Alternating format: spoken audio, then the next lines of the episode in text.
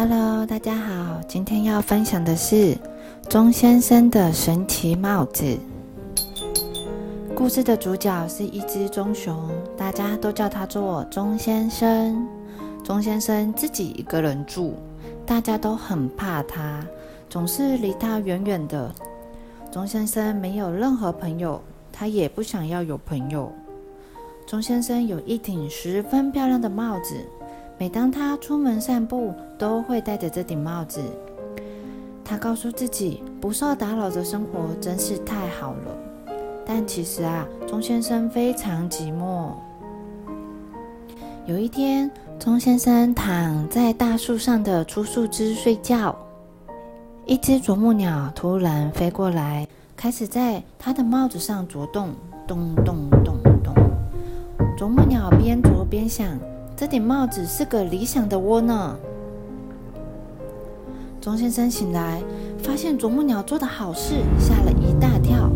他不喜欢别人靠近他，不过这件事情只是个开始。很快的，啄木鸟把消息传出去，他告诉朋友自己找到理想的新家，还邀请他们一起搬过来住。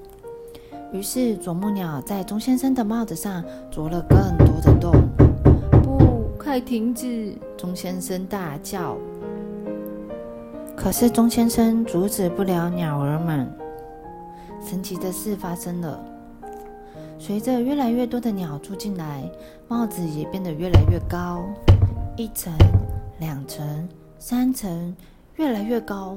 钟先生惊讶极了。刚开始，钟先生不知道该怎么办才好，但慢慢的，他逐渐喜欢听鸟叫声，喜欢有鸟儿们的陪伴，他的生活也不无聊了。现在，钟先生很得意的展示帽子给其他人看，不管他走到哪里，都会有鸟叫声跟着。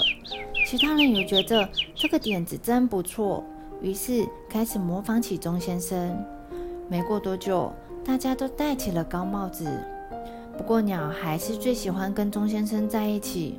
无论别人怎么邀请鸟儿来自己的帽子住，都没有用。有时候他们一起去海边，钟先生看着大海，鸟儿就在他头上飞翔。现在帽子太高了，没有办法带回家。钟先生每天回家就先把帽子放在家门前。在一个寒冷的秋天早上，钟先生醒来，拿着食物去喂鸟，却发现它们都飞走了。钟先生觉得好难过，鸟为什么要离开他呢？他还会再见到他的鸟朋友吗？也许生活又可以安静的下来。可是钟先生好想念他的鸟朋友。我不在乎他们离开我，真的不在乎。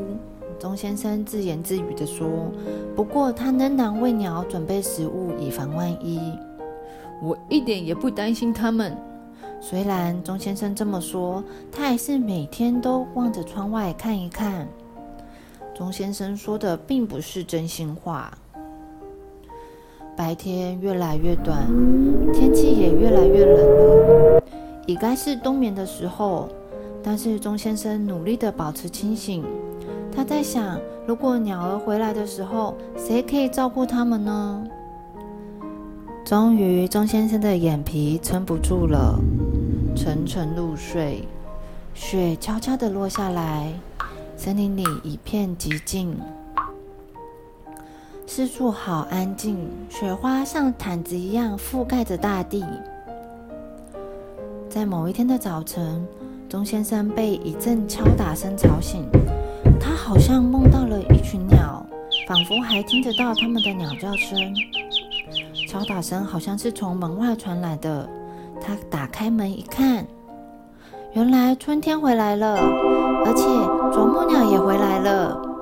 钟先生冬眠的时候，他的帽子长出了根，生出了枝芽，冒出了新的叶子，变成了一棵大树。鸟在温暖的地方度过冬天，现在又回来这里，看到了老朋友钟先生，好开心。